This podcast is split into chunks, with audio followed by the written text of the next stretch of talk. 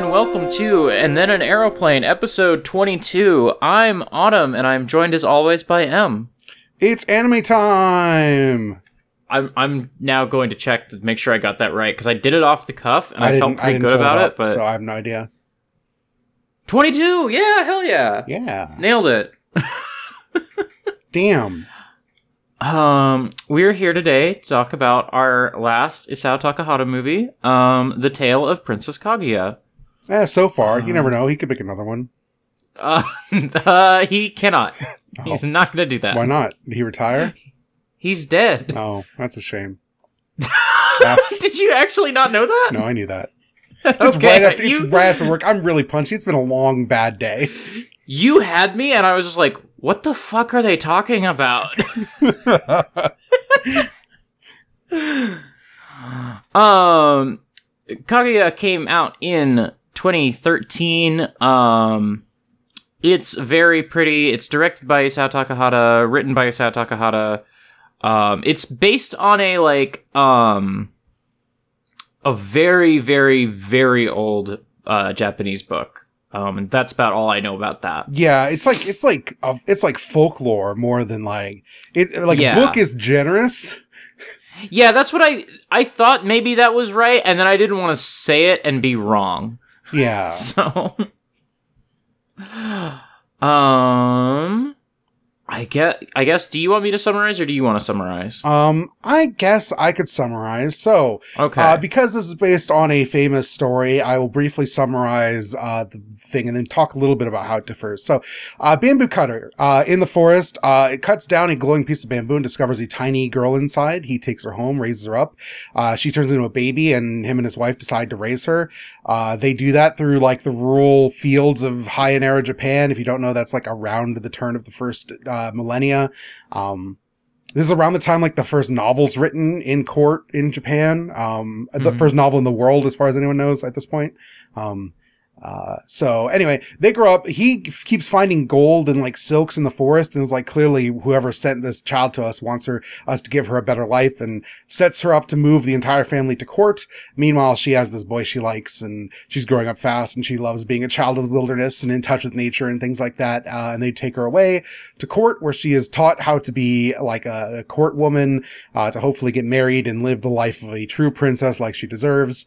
Uh, initially she's resistant to this, but then takes it up when she realizes it would make her father happy, um, and is very good at it. And, uh, then the time comes where like five, you know, very famous princes and members of the government come, uh, to ask her hand all at once. And she gives all five of them impossible tasks. And they are like, we can't do that. And go off, uh, grumbling. And her father's like, I can't believe you asked them to do the impossible. Like, you want to get married, right? And she's like, no, never. Um, in the intervening couple of years while she waits, uh, happy, kind of being left alone, she dreams of going back to the countryside. Meanwhile, the, the five men all try to fake or actually get the item she asked for. One of them dies in the, in the, in the journey, um, ridiculously. They bring the fakes back. It doesn't really work. That only, uh, inspires the Mikado, who's like, you know, the Emperor of Japan, uh, to take notice of her and go, Oh, I'm going to go and try myself. And he goes and talks to her. And at that moment, uh, she's like, no, actually, I couldn't, I couldn't actually do that. Uh, when he, and he goes to like press the issue by hugging her uh, without her consent. And in doing so, she wishes she could leave, which summons a memory that she is from the moon and she's going back to the moon because she basically called on the moon for aid. Um, and everyone tries to keep her from going, but the moon people come down, uh, and take her away. Um, and she's like, "Oh, if they, if they if they put the cloak on me, I'm going to forget all of you." Um, and then they put the cloak on her, and it seems like she doesn't actually forget all of them, but she does go with them, and it's left nebulous as she goes up to the moon, and then we see the baby up in the moon again, and that's the end of the movie. Um, in brief, the difference uh, that I think is important for what I feel about this, because this is a famous tale. It's referenced to anime a lot and video games and stuff. So I, I know I'm Mhm. aware of, uh, you know, the tale of Princess Kage or whatever. Is uh, you know, he cuts open the bamboo, finds the infant, raises her up in court. She takes to court and becomes like she does the thing with the five suitors, but she's not like held there against her will, longing to be in the like countryside. Uh, she becomes friends with the emperor. Um, she re- like she's like I'm not going to marry you, but you know we can hang out, and she does, and rebuffs his proposals, and they, they become great friends, and then she decides that it, like she's it's time to go to the moon, um, and she just has to go because it's her time because she's like come of age or whatever, and has to go back to the moon, um, and why that is is nebulous depending on what diversion. It's like sometimes it's like, oh, this is punishment for like a crime that she committed on the moon. This is a lesson on what it's like to form attachments with people. Uh, this is a, like saving her from a moon war. Uh, it kind of depends on the version. Um, and so they take her. The emperor tries to protect her and keep her from going and can't. Um, and then she leaves uh, him a elixir of immortality when she goes to the moon in like a letter saying like I really enjoyed our time together. Uh, he decides to get rid of the uh, elixir of immortality because he's like if I can't be with her, I don't want to be immortal, and throws it away. And uh, that's Mhm. the end of the story. Um, yeah, and this she spends most of the movie like resisting court life Yes. and not wanting to be there, and it makes it like for me like one of the most like tragic and sad movies that we've watched as just like for two for nearly two and a half hours you just watch this young girl have a life foisted upon her that she doesn't want. It's sad. Yeah. i i got fucked up by this movie in a way i did not was not prepared for. Yeah. Um, Takahata specifically had, oh, you know, he grew up with this legend and never really related to it. And he said he, he wanted to make a story that made her choices more relatable. Um, we'll talk about it because I'm not sure how much I agree with that. I have some, I have some conflicting feelings about this movie. Uh, it, before we get into it, this movie's gorgeous. Best looking fucking Ghibli movie ever oh my god it is beautiful Um, it's done in like a like a like a like ink painting art style, uh, very sparse. Like the the backgrounds just Mhm. kind of fade off into white. Um, it makes the couple shots of their CG look absolutely cartoon level because they're really fucking bad. Um, but the rest of it is I- there's- there's an effect that they do with the um cg sometimes where it looks like it's several different like paintings like layered over yeah, each all other the that are parallax smo- stuff doesn't really work for me. And then Oh, that's the one version of the CG I like. I- it's when they do like the like it's the you know, they're soaring over the landscape Yeah, the water work. and the um the sakura trees both look really bad. um but yeah, um there's like a thing that cuz I watched a little bit of um only yesterday this week just Mhm. because and there's like a thing that uh Takahata that has always done that like very few other people do that he like uses a lot of white space Yes. in his um in his movies and this movie just like like ratchets it up to 11 and makes that the whole style and it's so fucking good yeah. Yeah, yeah, for sure. um i was gonna go somewhere and i totally forgot it do we have voice actors for this um eh, eh, eh. i noticed that Dean Cain is in this movie that maybe Yeah. laugh So the thing is, most of the most of the Japanese actors, like Takahata always does, are like TV and film actors, um, which doesn't give me a lot, you know. mm-hmm Like the Bamboo Cutter's been a voice. He, he, Takeo Chii, he's been voicing characters since like Lady Snowblood and New Battles Without Honor and Humanity. But like, there's just not a lot here, you know. It's it's really the it's really the uh, English voice actors, which are wild in terms of like the spread of people pulled in. yeah it's like Chloe Grace Moretz, who's like an actual star, and Yes. like Lucy Liu, who is like was an actual star, and then like a lot of the people that I recognize, and I'm like, you aren't like that famous. I don't the, know. the, the, the Bama Cutter and his wife are James Caan and Mary Steenburgen, which is such a weird duo. Uh, only in only in voice acting would you get that. right, right. Um, Uh, I didn't listen to the dub; I listened to the sub. I did. I did not. Um, so I don't even know what it sounds like. Yeah, I couldn't even tell you if it was good. It, um. Anyway, but yeah, like this. So this movie like hit a like weirdly personal note for me of just like, like you're watching this girl have her childhood stolen from her, and Mhm. it just like, it like hit me in a lot of transgender feelings that like it, that's not what the movie is going for. Um Hmm. but it, it it made it it hit me in like such a specific way that it made made it hard for me to tell what's coming from the movie and what's just coming from like me having a rough week you know? Mhm. um that makes it like really hard for me to like actually assess how i feel about this movie. Hmm Uh, for Um, for me, it's like okay, so she grows up in the wilderness, and she's like a child of nature, and she gets along with the like farmer boy who's like her love interest while she's there, and the kids she grew up with or whatever, and taking care of babies, and you know, just very like this is what people in the countryside live like. Uh, and then it, the way in which she's like introduced to court life is very much a we took this girl who was like a human being and made her like this thing that is not human by making her like wear dresses and sit up straight and learn how to like drink tea properly. And it's such a second wave feminist view of the world.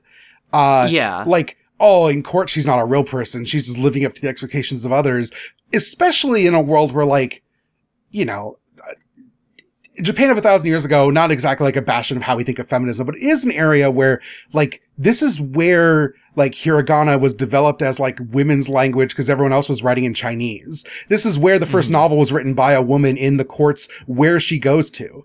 And the movie's not interested in that. Um, and it only gestures vaguely with like characters like Lady Sagami, who's not like, she's not like cruel. She's like teaching her things she needs to know to live in the world, right? Like she literally doesn't know how to Mhm. interact with human beings in the context of we live in a city and there's like rules of society.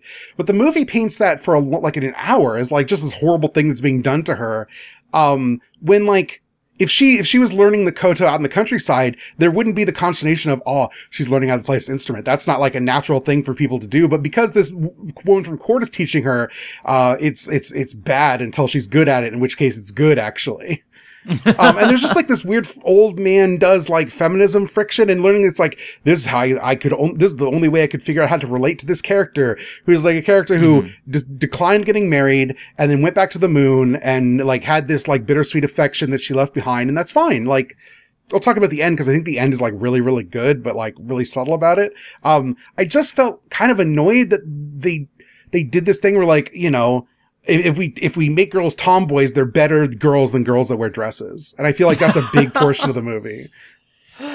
um yeah for sure and like i think i think it, you know um it also has to be said that like that section where um she's being tutored goes on for a really fucking long time Yes. um i don't know when the last time one of these movies was over two hours but this movie really felt like it was over two hours. Like you could just like i don't know it it was a long Mhm. fucking movie. And it took it took me like uh, i watched this movie over the course of like three days because one it was sad and two it was long and i just like had to like keep like stepping away from it. Um and it made it a very weird experience watching the movie. Um it just it's just got a like shagginess to it Mhm. um which is also weird because you would you would think that like the beautiful animation would kind of like smooth over some of that and like i like looking at this movie a lot uh a lot but like the experience of watching it was like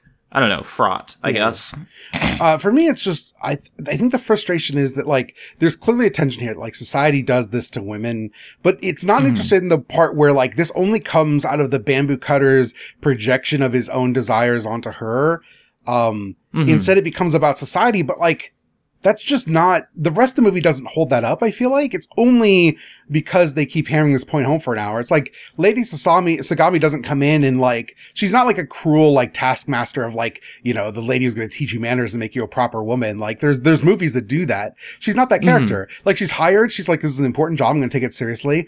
And then she's like uh, this girl just keeps kind of dicking me around until she realizes that her father wants it. She's doing it for him. And she feels a way about that. And then she leaves and her job's done. And that's it right? Like right uh, um but but it, the never movie never spends time with the far, part where the father took both his wife and his daughter out of the place they loved for no other reasons other than he thinks the forest wants him to do that but really he's just really happy to wear robes and throw parties I feel like the movie like really paints him as the like a villain, but Mhm. like is also pretty sympathetic to him Mhm. and like um is maybe like trying to like split the difference in a way that I wish um maybe not that it had taken a side on it, but like um it's like oh he he is like doing like his wife and daughter are really hurt by what he's doing mm-hmm. but it's coming from a good place and i feel like it could the way that it splits the difference there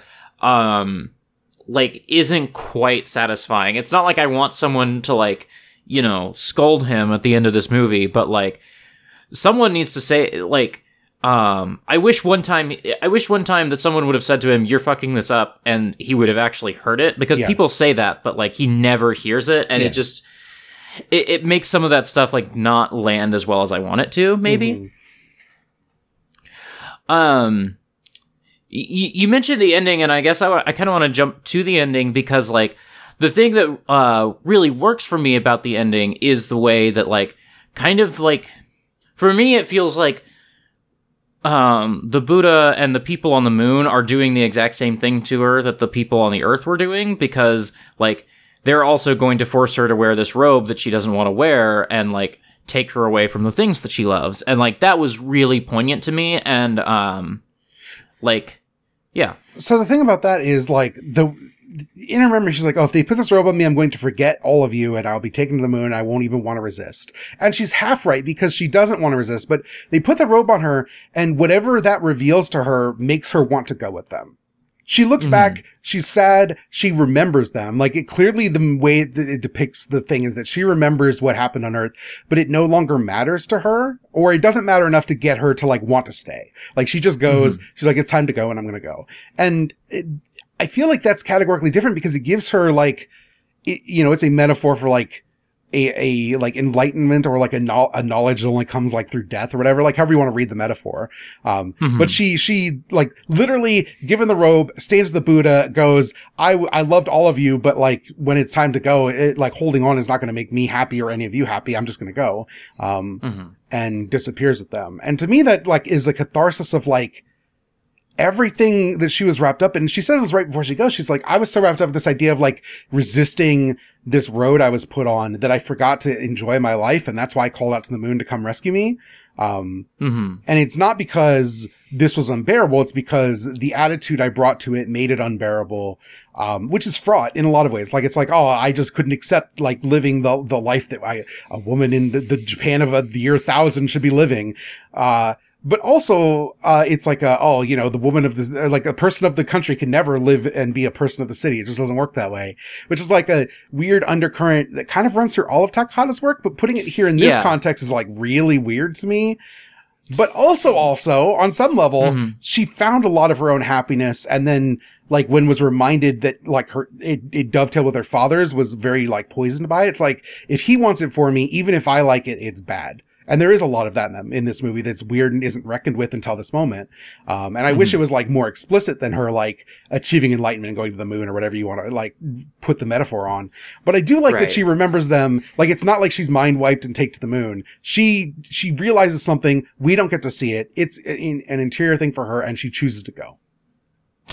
Yeah, I I have two thoughts going off of what you said, and one is really short, which is like the reason that I ended up watching a little bit of only yesterday this week is because I realized partway through Kaguya that it was like it was kind of only yesterday in reverse a little Mhm, bit. yeah. Um, uh, but the the thing that you said that like kind of makes the ending I liked the ending, but the thing that you said that makes the ending work better for me is like framing it as like she has some realization, Mhm. whereas like I took it as um I took it as she is sorry. Um I took it as that like she briefly forgot and then like on her way up um started to remember. Mhm. I think the way that y- I think what you're saying is right and I think it makes it land a lot uh like better for me and I like that we don't I like that we don't know what's going through her head Yeah. um in some way. I like that she gets like this privacy in this like last moment on earth. Yeah, this Um, specifically wouldn't occur to me if they didn't code the people from the moon so like Buddhistly, right? But mhm. a lot of the like like enlightenment comes with a, a, a, a an awareness that you do not have to be attached to things right like and her whole thing is being mired in this like her she is sad and miserable because her life is not the thing that she thought it was going to be where she grew up in the mountains with this boy um and you know married him or whatever uh which is a thing she like briefly takes hold of but it, i don't think that would have actually made her happy either the movie doesn't really reckon with the part where that wouldn't have act- she says it would have made her happy but i don't necessarily believe it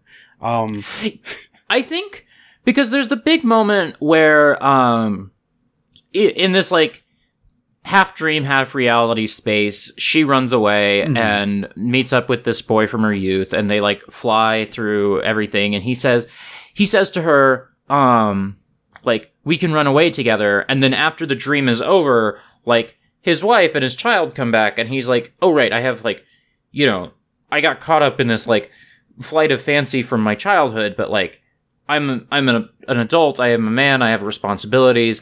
Um, that felt to me that felt to me a little bit like trying to acknowledge that like she wouldn't necessarily have liked that better just Yeah. because like even country life has responsibilities and like you have to like she goes there she goes back to the country one time and can't find everybody she knew because like they have to move along because mm-hmm. like that's how like working the fields works. I i think that the movie pays some lip service to mm-hmm. that idea but that you like i had to like really think about it just now and be like no no no i i yeah.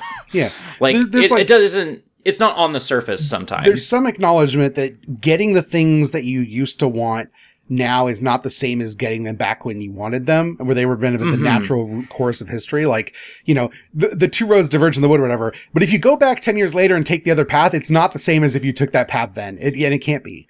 Um, right but, uh, but to people on Earth looking up, the minute that she uh, like severs her attachment to these people and walks away would look like she forgot because to them it'd be like she doesn't think about us. It, it mattered to us so much before and now she doesn't care. So she must not know. And the answer is Mhm. like, the severing attachment doesn't mean you forget your attachments, just you don't feel them in the same way. Like you, it just doesn't, it doesn't like chain you to the ground and you know, you, she can go to the moon and feel okay about that.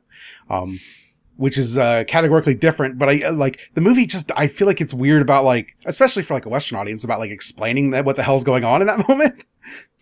Yeah, yeah. Um uh yeah, and like there's a moment um earlier in the movie where in voiceover they say like um it's right as they're uh Kaguya's parents like take her to the city. Um it says like, you know, tomorrow and the stew that they were planning on making would never come for Kaguya and Sutemaru and um like I think yeah, I think if like life had gone a different way at that moment like she would have been happy but yeah um I, uh yeah, Yeah. sorry no, it's fine. It's just it's just frustrating because like the narrative is what it is, and it, it, it it's pulled out of adapting a, a legend, and I understand that. But like, I think this movie would work better if she actually met with the emperor and like they had a friendship. Like them being seen as equals in the original legend and that not being the thing here like he literally like presses himself on her and that's what causes her to panic and get abducted to the moon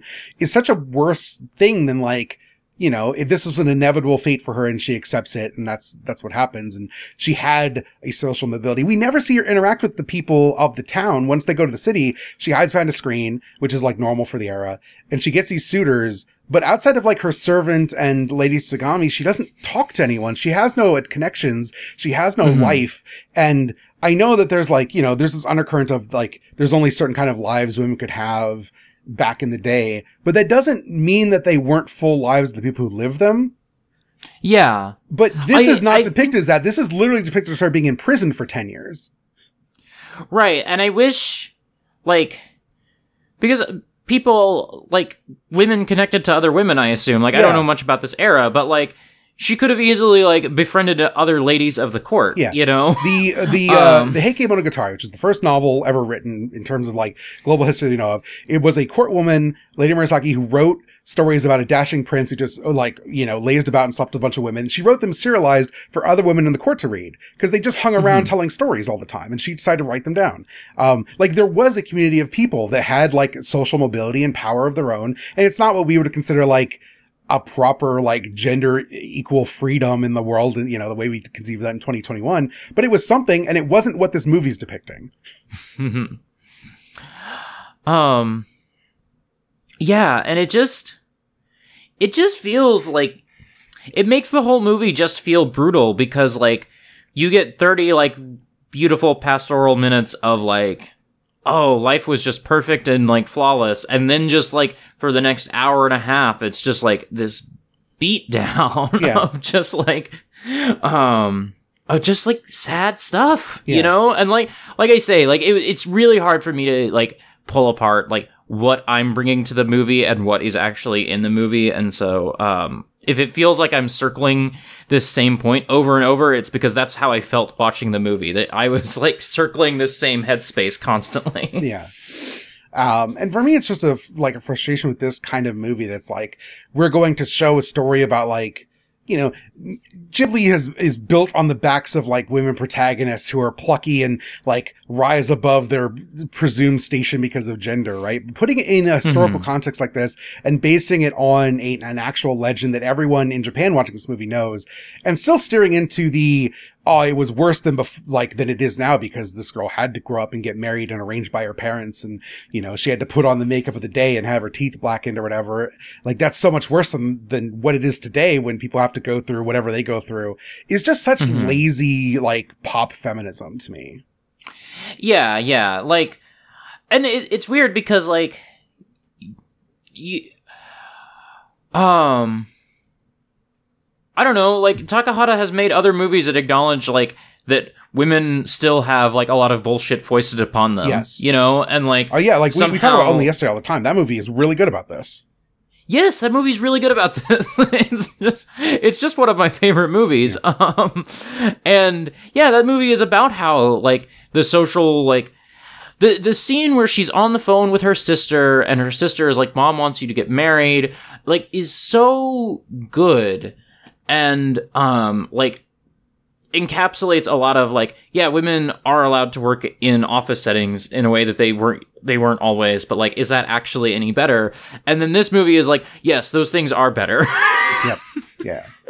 And like part of this is just like the foibles of like I read a lot of uh, Japanese literature in when I was like a teen and early 20 something. So I know a lot about this era, so it's just one of those where I'm like I just see what you're doing here. Like what you're doing is paving over the reality for your movie. And all movies are all period movies are that. I understand we talked about this a lot Yes. with uh The Wind Rises, right? But like mm-hmm. I didn't want this from Takahata. um, I did. I think I said Heike Monogatari. It's Genji Monogatari. I just want to clarify. Don't send an email. I know. I just said the wrong thing. I've read both of them, but it was a long time ago. I was in my teens and I'm in my mid thirties now. um and you know i think um this movie did like i don't know financially but like on the award circuit this movie did very well Yes. for itself Yes. um and there is a like i certainly don't know much about the era that this is pulling from i don't know about the literature that this is pulling pulling from like you know it's very easy to imagine that part of the reason this does so well on like that american um award circuit is like because one because it is like one of the most beautiful movies ever made Yes. and two because like I don't I don't have something in my head that I can like hold this against and be like, "Oh, well, you know, it's similar and it's different from, you know, blah blah blah," other Yeah. than other Takahata movies. Yeah, but this is Um, also true of a lot of. There's a lot of period like you know. Usually it's like in the guy for our audience. Usually like European feminism movies where it's like, oh, these women grew up and they they had to live in their station and they couldn't rise above it and they aspired to greater. And if they lived today, they'd be running businesses and vice president of the United States and whatever else fucking thing it's about. Um I'm saying that the Tale of Princess Kaguya is girl boss, and I don't like that part about it.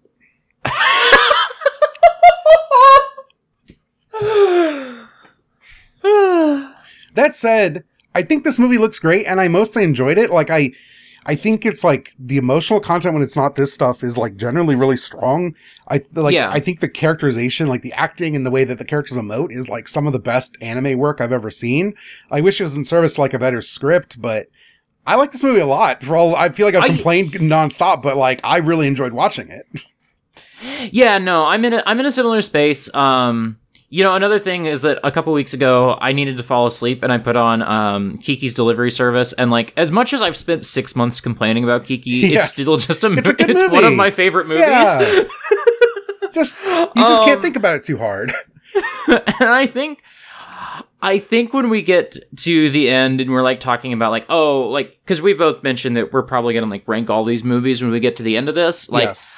I think this movie will do well for itself. It just like it was a fraught watching experience, and Mhm. as I'm like having this conversation and picking apart everything that I felt like, hmm, I don't know if that sits well with me, but like in the fullness of time, like I'm just gonna remember, oh right, that's that really sad, p- pretty movie. Yeah. you know. And like part of it is just like I don't know what Takahata's vision of like feminism is, right? Like Mhm. he was an old man making this movie. he Yes, was in his yes. seventies.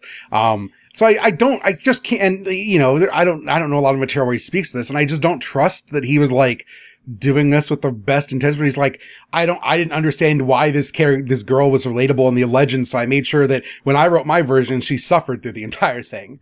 Um, just doesn't sit well with me. I don't know why. Things suggest themselves, maybe. Um, but also like it's made with all of the con- the confidence and competence of Takahata movies. So like in the moment, Mhm. I'm like, man, this is really beautiful, and like the character work is really good, good here. Um, the characters that should be villains typically are not, and the characters that are villains are cartoonish in ways that I think are good. Like the the Mikado and the Five Ministers are all very fun in the moments where they're not being super gross. Um, but then I look at the legend, I'm like, she should just be friends with this guy. Like they should be equals. That was the point of the story is that she was from the moon and they were equals. It's, it's what Sailor Moon was lifting from. Like you can't do this.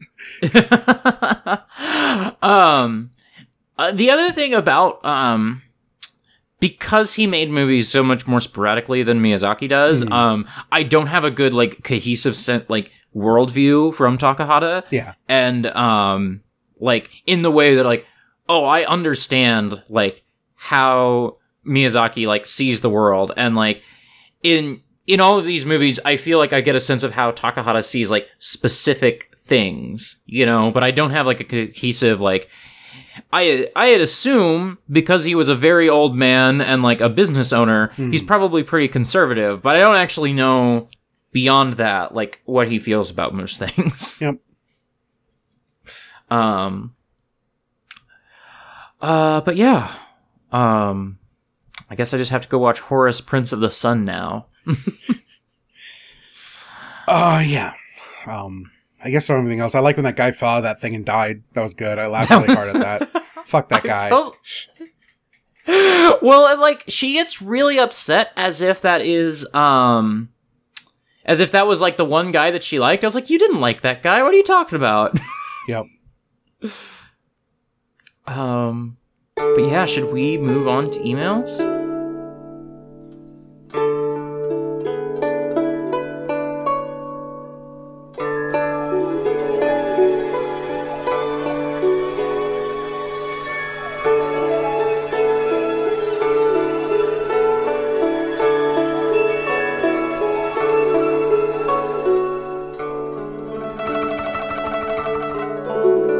Yeah, might as well. We had a bunch of emails. If you'd like to send them in, it's podcast at abnormalmapping.com. I'm just going to go down these many, many emails. Uh, we got a lot of emails this time. Let me open up a Gmail and I will go through these because we've been doing, I feel like we've been doing this one for a long time. Uh. I'm Oh, also opening them in email. Discord, but I don't think I, I don't think I sent this to you. Maybe I did, but it was about whether or not we were going to be watching uh, the story of Yanagawa's canal. Is that the one you watched? Um, I watched um, I watched Gauche the Cellist. Okay. I don't know what is this Canal One movie. It's a it's a Takahata movie. Um, that I don't actually know why we didn't cover it. I don't. I think it might technically be before Ghibli, like Ghibli is formed. Do not remember. Um, let me go find like what. Right now, I'm going to say Um, no, but also we reserve the right to, if we just take a break when we're done with this and do the th- few things around the edges that we were like, ah, we could watch another one of these, talk about it, hmm reserve the right. At this point, we're going to do three more movies and we're done. Um, but we could definitely Oh. The story of Yanagawa's canals. There's no Wikipedia page about it, which is honestly we might have missed it because um, like, uh, I I don't know what this is because it doesn't have a Wikipedia page, but like um. It is a documentary that he wrote and directed. Oh, it's I a don't live know- action movie. Almost live action movie is what this says. So I don't. Yeah, I don't know what this is. We might have just missed it because Yeah. it's not. Um, it doesn't have a Wikipedia page. Like that might just all be all it is. I, I will look into this right now. Um, I'm not promising that we'll cover it, but Yeah. I want to know because I have all uh, Takahata's like non Ghibli movies on my hard drive, and I'm planning on watching them. while and so while this podcast I think is like you know it's definitely winding down. Um, they're gonna keep making Ghibli movies. We'll be back someday, Mhm. even when we're done. yeah, Uh, assuming yeah. nothing horrible happens to us. You know, like we always reserve the right to not. Podcasts are a tenuous art form, but like the Mhm. intention is that someday Aeroplane will return, even when we're done soon. Yeah, yeah. Miyazaki's putting out Um, another movie. We are going to watch it. we might as well record about it, turn it into work. yeah, like I'm not gonna not watch it. Yeah. um, but yeah. Uh, okay, so okay. Adam's email. Uh, ha- I've had this movie sitting on my shelf forever. Thanks to y'all giving me the motivation to finally watching it. Knowing this is Takahata's last movie, as I watched it, got me real messed up.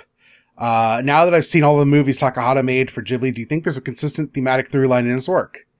Um, Um, I mean, I just kind of mentioned this. I don't have like a cohesive worldview from him in the way that I do from Miyazaki, but I, I wouldn't say that that's not a.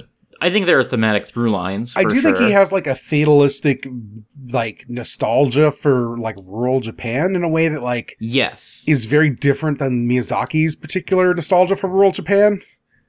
I think he really believes in like the value of a hard day's work and like you know working with your hands Yeah. and like doing something. I mean, I Um, assume if he was alive now, like, I don't think he'd be like everyone needs to like return to nature, but people should be a little more in touch with it than they are if they're like living in cities and working office jobs. And you know, I'm willing to extend that that's probably true. Yeah, yeah. Um, Um, I I think that he um really doesn't believe in like um. I won't. I won't say that he doesn't believe in industrialization because that feels like a stretch. But like, I don't think not that he compared to believes. not compared to Miyazaki though. Miyazaki, that dude Yeah. loves his industrialization. Yeah, yeah. He's he's skeptical of it, even if I don't think he would like color himself as like opposed to it. Yep. you know. Uh, why do you think we don't see speculation on which anime directors would be the next Takahata the way we do directors being the next Miyazaki? Uh, marketing. marketing. The the Disney machine got behind Miyazaki as like a Spielbergian character in a in a way that like Spielberg couldn't live up to because he produces too much and doesn't care and made a bunch of bad movies in the last 20 years but um the the cult Yeah, of if- personality is so strong like he Miyazaki's got the Steve Jobs treatment done to him and he there isn't enough material just like to push against it to like pop that bubble And if um if Takahata had put out movies with the same pace that Miyazaki had done, like that's who they would have picked up. Yeah. You know? Yeah. Um and I don't I don't know I imagine that there are like production and like corporation reasons that Takahata was not making movies as quickly as Miyazaki was. Um Yeah. But yeah.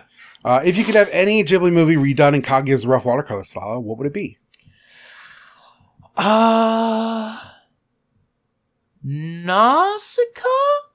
I think my answer uh, is uh, Princess Mononoke. Yeah, Princess Mononoke. Because at the very least, if it had, if it was the exact same movie but looked like this, I could at least be like, well, it's pretty. You It- know, it's it also would like the, move it's, it up. it's the one that I think looks the. It's like I know it's like technically well done, but it's the one that I think looks the worst. That is like still a movie that could be fixed. Like you know, I think I think uh, Tales from Earthsea is a bad looking film, but I don't think you could fix it by making it watercolor. Still don't know why that guy killed his dad. um, I don't like the color palette of Mononoke as much as I like the color palette of like most other Miyazaki Yes. movies. Yeah. Um, and so yeah, I think if you just redid it to look like that, I think I think Mononoke would benefit a lot. I also think Mononoke um has just the worst 3D, and I Yes. think if you gave it this movie's like bad for its time 3D, it would be much better. Um, do Ideally, no 3D, Uh, but do you think Ghibli's movies are improved by the decision to cast mostly live action actors instead of traditional voice actors? Um, I'm really not keyed in on like voice acting when I watch things in another language. I'm not I'm not a person who like could tell you much about acting to begin with. Like I can't really tell you what the difference between like a good and bad like acting performance is in like most movies and so that's I it's not my area of expertise. hmm Um, I think that it's weird because it's hard to tell where different voice acting how like begins and like just the care that Ghibli takes in animating faces like ends, right? Because both are true. They they take extra care in making sure the characters emote in a way that your average like seasonal anime is not doing. Um, but also Mhm. they have voice actors that, sound different that aren't in ten thousand shows, and you've heard them do that character over and over again. Um, but those char- those voice actors can still do roles that are stand out and interesting and like require acting chops. Um, so I, I think I think I would just say it's a little bit of both that makes their characters stand out to people.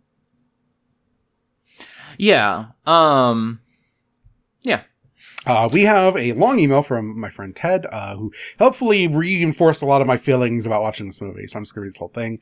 Uh, I have so many mixed feelings about this adaptation. I've always been a big fan of the original folktale, mainly because Kaguya is such a great protagonist. She eschews from any romance subplots. Even when the Emperor tries to woo her, she very cleverly deflects his advantage, advances and they become lifelong friends.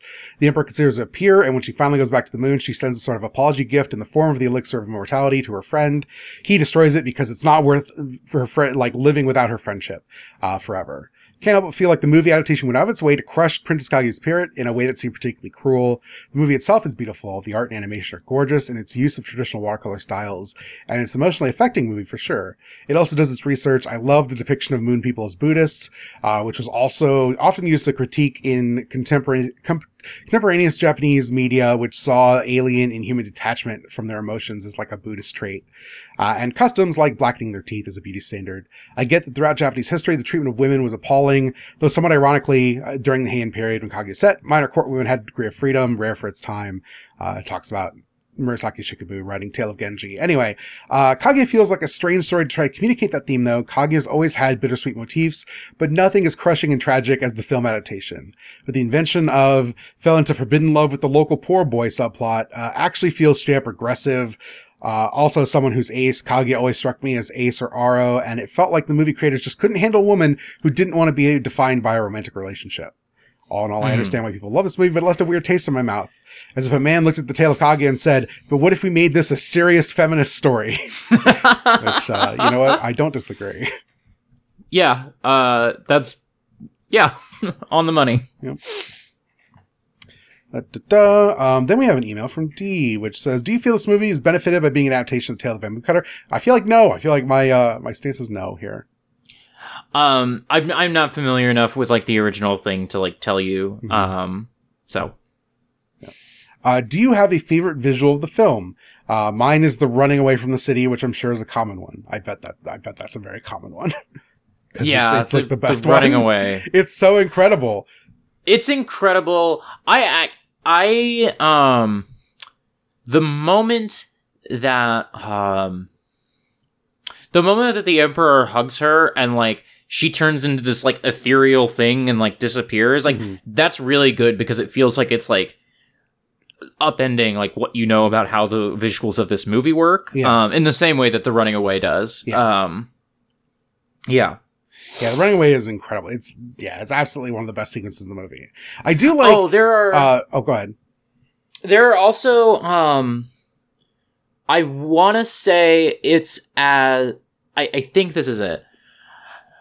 Um as the people from the moon are coming down to get her, there are a lot of like shots that are literally just paintings like there is no movement in the shots as Mhm. people just look up in awe at the moon people. I think that's what this scene is. Mhm. Um, and like, this is a movie where a lot of things are always in motion because like that's how it impresses you. And so just like having still images, like 100%, these things are not even supposed to move. We would paint it differently if it was supposed to move. Really good. Uh, one of the things I, I like that is not like a single shot, but I do like the recurring motif of her growing larger every time something happens to her at the beginning of the movie. Yeah. I think that stuff's handled really well. Good, good Yeah, kids, sure. good like babies in this movie.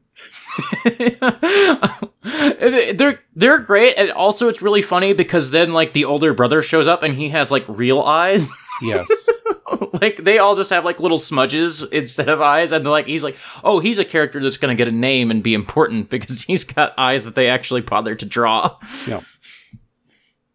um, we have questions with Sean. I think we've covered a lot of these, but uh, do you think this film says poorer people are ultimately happier than the nobility?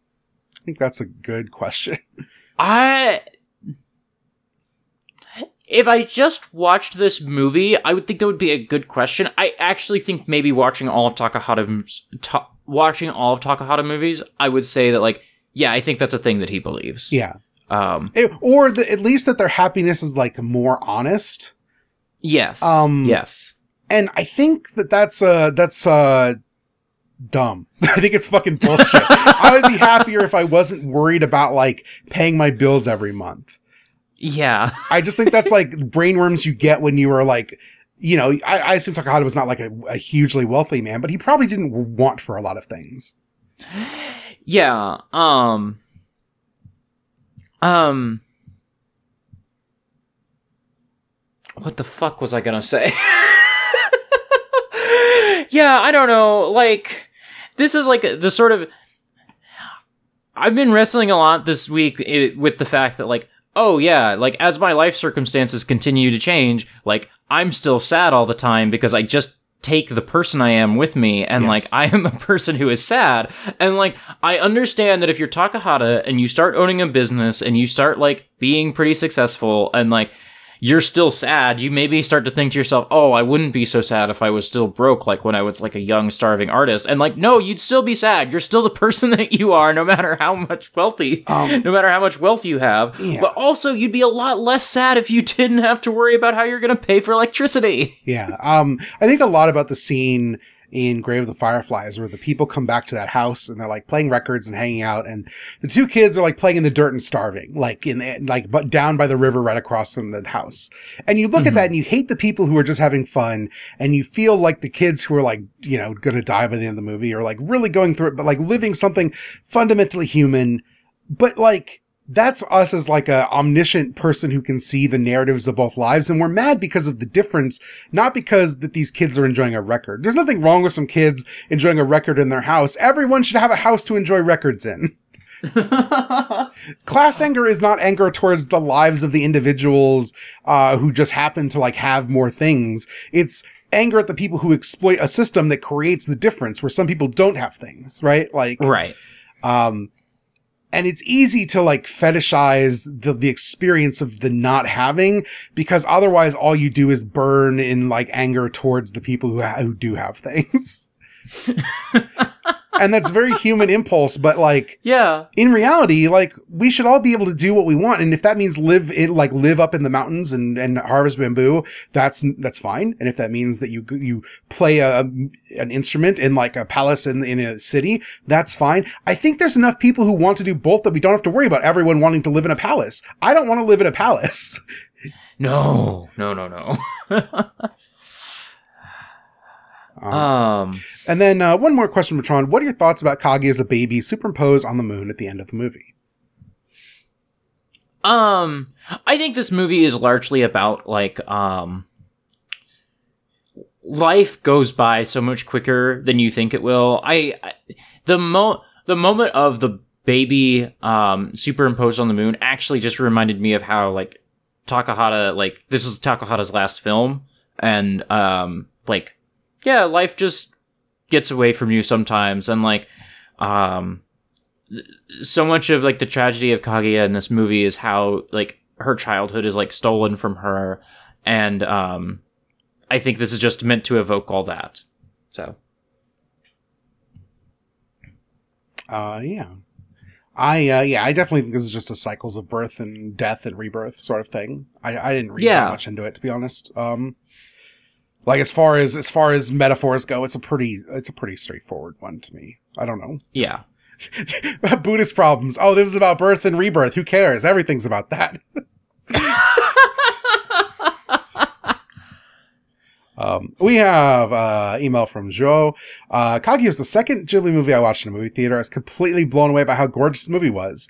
As a foreshadowing of what it means to stand Isao Takahata, me and a friend were the only ones who went to see the only exhibition this movie had in our city. The exhibition pro- uh, happened in a movie theater in the mall in the middle of the week and at late night. This is relevant because the cinema staff forgot that people actually wanted to see this movie and were already locking us inside the theater. The mall was also closing, so that meant after getting out of the cinema, we almost couldn't get out of the mall. I'd be much more mad if this happened after watching Wind Rises. Joe Joe's question is, how do you feel about how almost every Miyazaki and Takahata movie presents a contrast between the relationships and social dynamics that are formed by people who live in the cities versus people who live in rural areas? I think we mostly covered that. If you have something, Yeah, I feel say. like we've covered that a lot. Okay. Um, Simon uh, writes, uh, Kaguya sticks out because of how utterly gorgeous it is. Um, and Kaguya r- runs away is cemented in my brain as what I think is the most beautifully animated sequence I've ever seen. I also literally couldn't tell you about the plot in any detail. I I maybe think the most beautifully animated sequence I've ever seen is um actually the wedding sequence from Yamada's. Okay, yeah. um I I really like that sequence. I think about it a lot. What would I say is the most beautiful animated sequence I've ever seen? I'd have to think about that. I don't have a good answer for that one. I bet it'd be something that just really annoy people, though. I bet it's not a good answer. I bet I don't have a good answer here. You're, I just- it, I is just- it Cha-La Head-Cha-La? I mean, is it I mean, Shenron it's- that's, coming up out that's of the definitely in the top ten. It's definitely in the top ten. Shenron coming up out of the clouds is great. I he, will say. he he holds up his fist and it's like the weird mid-period rubbery Goku, and he lifts his arms and he goes sparking and it fucking explodes. Yeah. Akira get fucked. Everything that Akira is about is like joyous, and in that one moment of Goku exploding. Um, anyway, given that this film took eight years to make, my feeling was almost the film was tired of itself by the end. Do you feel that Kaguya is emblematic of Takahata's uh, like extended time on that production? Does a younger Takahata end it differently? Uh, worth pointing out. younger- Worth pointing out. He was literally like courted by the to, like a Toei executive to come back and make a movie because he's like, "Please, I want you to make another movie. I will fund it myself. Just make the goddamn movie." And he did, and it took forever. And then he died. he didn't. He didn't die during the production of the movie. It was five years later. So you know. God, God bless that one Toei executive though. Like, Yes. because I also, if if we'd like watched Yamada's and just like that was the last Takahata movie ever, I would have been so bummed out. If I- Not if I was- that's If I ran into millions of dollars and could fund a single production, I would go to Takahashi, who made Votoms, and be like, please, sir, make another Votoms. I will fund the entire goddamn thing. um, I don't think he would have ended this any differently as a younger person. Um, I think maybe like the middle period of the movie would have been um a little less um a little less bleak, which is weird because I feel like so many of his movies are defined by being bleak, but um I think the middle of this movie would be less like the way that it is. I think the ending would be the same. Yeah. So Um, Hunter writes in, says, I feel like this is the end of the podcast, even though there's two, uh, there's three, actually. Thank you. We're watching the documentary, more movies. Uh, so my question is, what's your favorite animated sequence from all the Ghibli movies? Mine's either the first wedding speech in Yamada's or the dead Tanuki leaving on a boat in Pom Poko. Those are both pretty good. I I just yeah, I just said mine. Like I just it's that or like the train, you know. Um in The- Spirited yeah, Away. I, train- did, I didn't even need to say the movie. You all knew the train I was talking about. Yeah, you know. and um, Train Spirit Away, the mechanical being melting uh, in Nausicaa, I think is really good. Oh yeah. Um, yeah. Those are- those I was like, oh yeah, that's really great. And then I remembered it was Anno. And I was like, actually, I hate it. the thing about Anno is he often sucks, but I also Mhm. think that he's a brilliant animator and his work is important for a reason. It, he didn't fake into being popular. He, he made anime people respond to. I might not like most of it, but you know, you know what? You know what? I just remember Gunbuster exists and all is forgiven. you know. Uh, we have an email from Autumn. Um, not you, other Autumn. Uh, I hope this email isn't late. I remember being blown away by Kaguya when I saw it in 2019, and two years later, it still hits me really hard. Um, I can't, uh, let's see. I can't believe the the way it constructs a world in which like the men's attraction is petulant and pathetic and reads in a way that like is clearly not male gazy. Um, talks about how that dude fucking died and how that wouldn't happen in a worse movie, and it's true. Um, I was like, is she gonna end up with this one because he's like the young, he's the only age appropriate one, and no, that dude fucking dies, and it's great. that guy fucking eats it. Uh, um, uh, a lot of good. Just saying the movie's good. Uh, I want to get to the question because we're going a little long. Um, what do you think it's like in think- the Moon Society?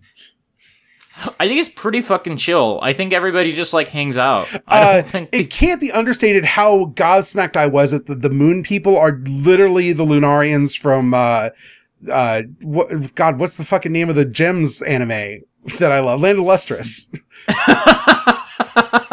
literally it. Same thing. they come down from the moon on a cloud and they're all like, you know, yeah, it's more vaguely Buddhist in Land of the Lustrous. There's not actual ass Buddha there, but, uh, very similar. I was, I could not believe it. And I know what Moon Society is like in Land of the Lustrous. I've read uh, mostly up to current era, uh, English releases of that. Um, I assume it's a little better than that. I assume everyone's just kind of chill. I assume everyone's enlightened and sitting around and living in a space not defined by time and desire, and it's good. Just smoking weed, passing the time. You know what? I am incredibly defined by time when I'm smoking weed because I feel every time I'm like, I'm like, I should, I should be, I should have come down from this. It's been six hours, and I look at the clock and it's been 15 minutes, and I'm like, oh no, what's happened to me? See, that's the difference between good and bad weed for me. Because, like, there are good days where I'm like, oh man, like six hours passed and I barely noticed. And then there are t- days where it's like, oh no, 15 minutes have passed and I'm gonna die. I just feel very like hyper vigilant about time. And it's not, it's not specific to any sort of, it, this happens every time I've ever smoked. I feel very hyper vigilant about time, but impossible incapable of doing anything about it. I'm just on the ride and that's just what's going to happen. Um, anyway. Uh, uh, uh, uh, uh, did we have, I thought we had one more, but no, we don't. That's it. That's all the questions. Oh, that's everything. That was we got so. I think this might be the most emails we've ever gotten, and also the longest emails. Y'all were fucking wordy. I love it. yeah. Um, so that's it. Thank you everyone for writing in. Again, podcast at normalmapping.com. Our next movie is When Marnie Was There, right? Oh, yeah, I think so. I was thinking, well, yeah, when Marnie was there is the next one. Yeah. Um, and uh, after that, we'll be doing that CG one. Uh, thankfully, it's going to be out in English by the time we get to it. So, Yeah. um, yeah, and then we'll I do know- that. Then we'll do that. Uh, we'll do that one documentary, and we're good to go. So, thank you everyone. Uh, plugs, I guess.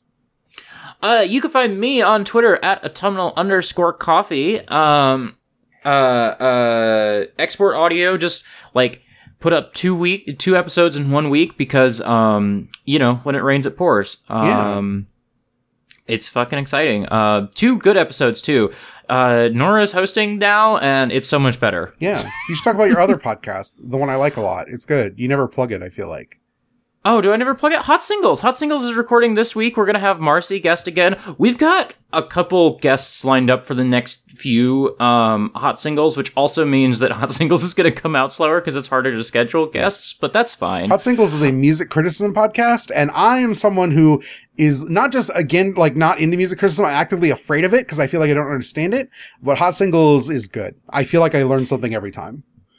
Yeah. Um, I music criticism is like a weird, impossible thing because I don't know what time signatures are other than four four. Um, I- and so Also, I have the problem where like music to me is like food. You can describe why you like a food. If I don't like a food that you're talking about, there's nothing you can say that's going to convince me the way like if you tell me about why you like a movie, I might be won over.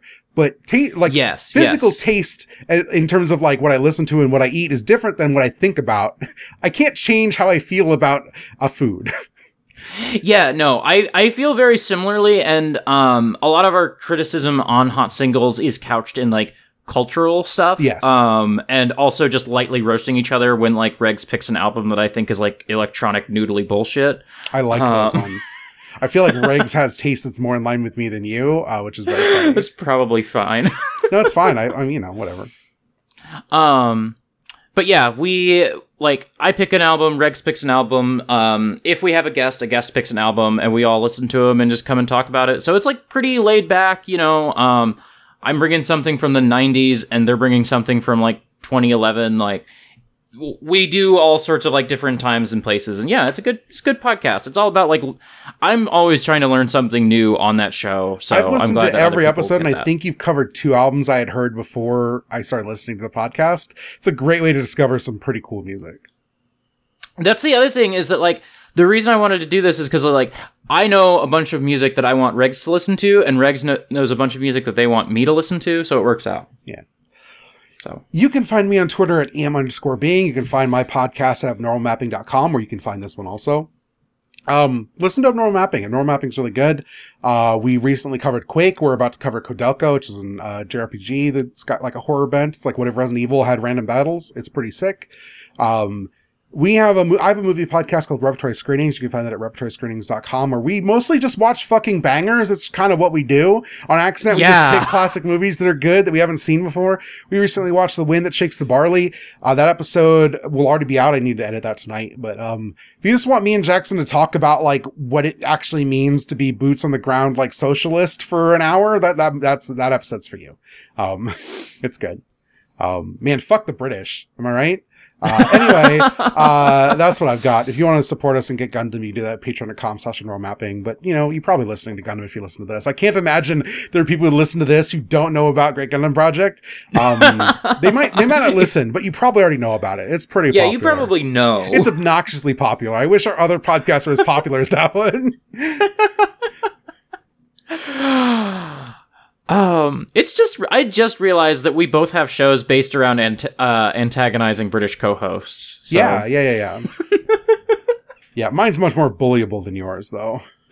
yeah, no, like mine is much more self-assured most of the time, which is saying something because they're not very self-assured. but you know, Sorry, Jackson. You're not gonna listen to this. You haven't seen any of the fucking movies. You were supposed to be on an episode ago, two episodes ago. That's it. We're done. Thank you everyone for listening. We'll be back in probably a month. Let's be real. yeah. Bye. Bye.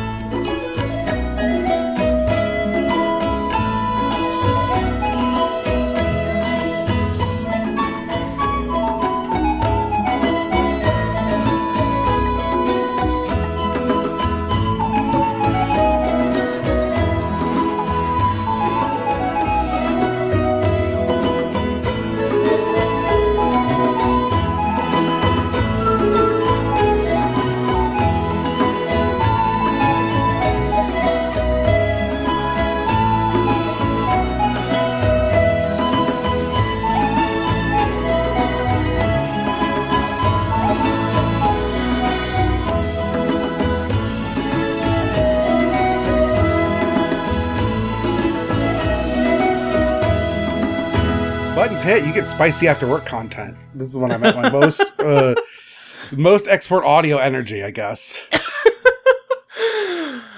Uh, I don't have any export audio energy, so like it's it's entirely you. I'm just like, oh, I had a nice little morning. You know, whatever. Gonna go to work after this. Oh, must be good to not have to work all day.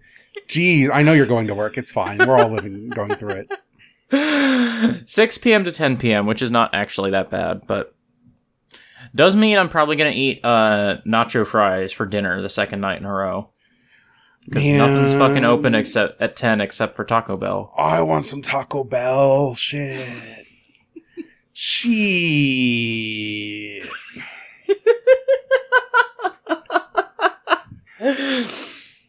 Should I enter the podcast? We should start the podcast. Do not put this in the podcast. If Okay. it's in the podcast against my will. I was definitely gonna like play this after the like end credit music, So Oh, that's fine. You do whatever you want then.